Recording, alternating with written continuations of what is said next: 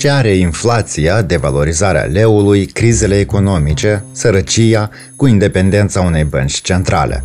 Așa cum arată istoria, toate acestea apar atunci când o bancă centrală își slăbește sau își pierde independența.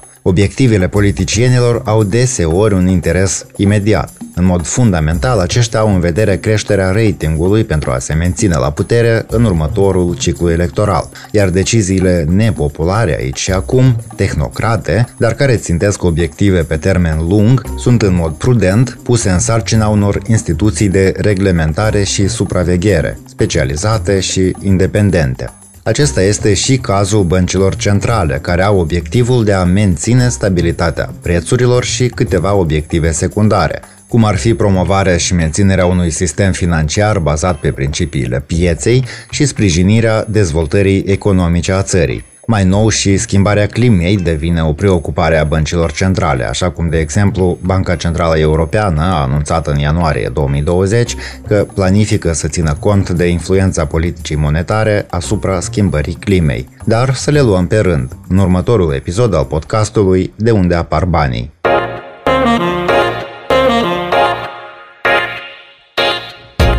Pentru a explica acest subiect extrem de sensibil și complex, ar trebui să răspundem mai întâi la câteva întrebări. Ce înseamnă independența unei bănci centrale? Cine poate atenta la independența băncii centrale? Cum independența sau lipsa acesteia ne afectează pe noi, cetățenii, direct și indirect. Dar înainte de asta, care a fost rolul băncilor centrale atunci când acestea au apărut? Se consideră că prima bancă centrală din lume este cea din Suedia, înființată în 1668.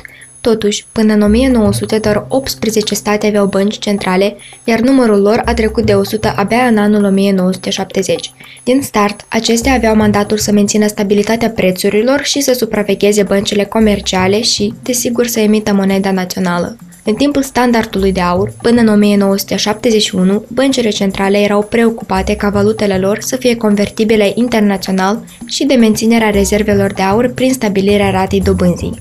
Multe dintre decizii erau luate însă nu de Banca Centrală, ci de guvern.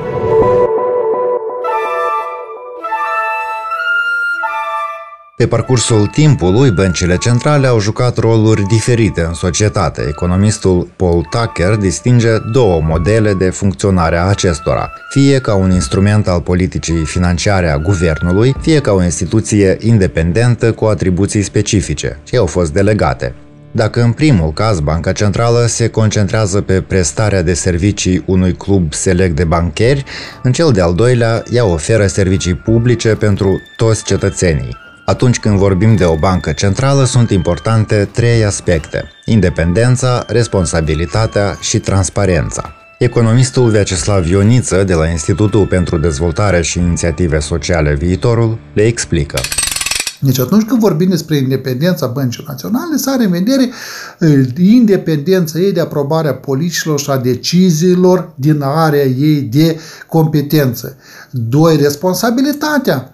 Orice instituție care este independentă trebuie să aibă și o responsabilizare în fața societății și când vorbim de responsabilitatea băncii naționale, noi de regulă ne oprim la două aspecte. Responsabilitatea privind administrarea bugetului lor intern și în acest aspect, Parlamentul Republicii Moldova a spus foarte clar, Banca Națională este independentă, dar cheltuielile ei, salariile ei trebuie să fie un subiect de responsabilitate publică. Din acest motiv, Curtea de Conturi vine și verifică câți bani a cheltuit Banca Națională, cum a cheltuit Banca Națională, iar toți conducătorii Băncii Naționale sunt obligați să-și publice toate veniturile lor în felul acesta. Pe de o parte avem o independență a Băncii Naționale, pe de altă parte o responsabilizare ei în fața societății. Al treilea element, transparența, ori altfel spus, Banca Națională națională are obligația și legală și morală să publice absolut toate actele ei, decizii cu explicație de răcoare, astfel încât orice cetățean și persoană interesată să poată ști ce a decis Banca Națională și care a fost raționamentul sau ce a stat la baza acestei decizii. Vreau să spun că transparența ajută mult la independența băncii, deoarece o bancă transparentă se bucură de o încredere din partea politicului, din partea societății și în felul acesta se bucură și de o independență mai mare. Cum spuneam chiar de la început, interesele guvernului și ale băncii naționale nu întotdeauna coincid. Dacă statul deține controlul unei bănci, politicienii ar putea fi tentați să o folosească în interesul propriu, fie politic, fie chiar personal. Un astfel de caz este cel al băncii de economii în Moldova, care, fiind în proprietatea statului, nu deținea capitalul minim necesar. Însă Banca Națională nu avea instrumente să intervină, iar legile necesare au fost votate abia mai târziu, după anul 2016. Aceleași principii au stat și la baza recomandărilor Fondului Monetar Internațional.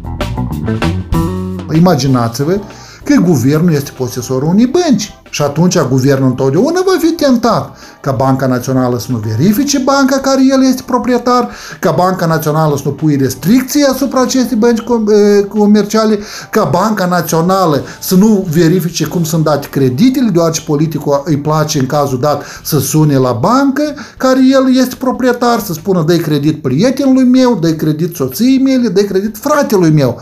Și atunci politicul este interesat ca să fie o legislație proastă, Banca Națională să nu poate face absolut nimic, ca Banca Națională să nu poate interveni și în felul acesta este legată băncii naționale mâinile de a face ceva.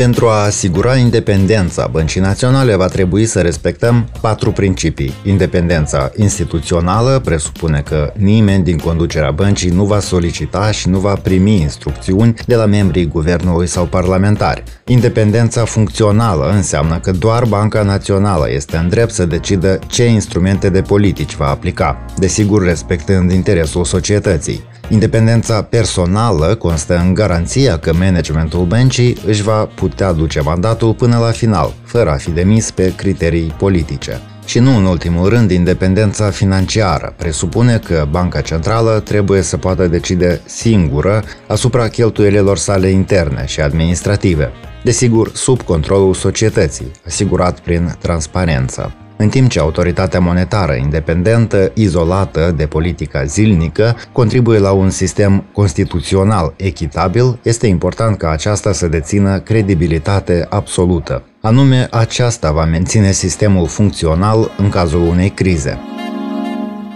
Ați ascultat podcastul De unde apar banii. Materialul a fost realizat cu finanțarea din partea UK Aid cu suportul Guvernului Marii Britanii. Responsabilitatea pentru conținutul acestui material aparține autorului și nu reflectă neapărat poziția Guvernului Marii Britanii.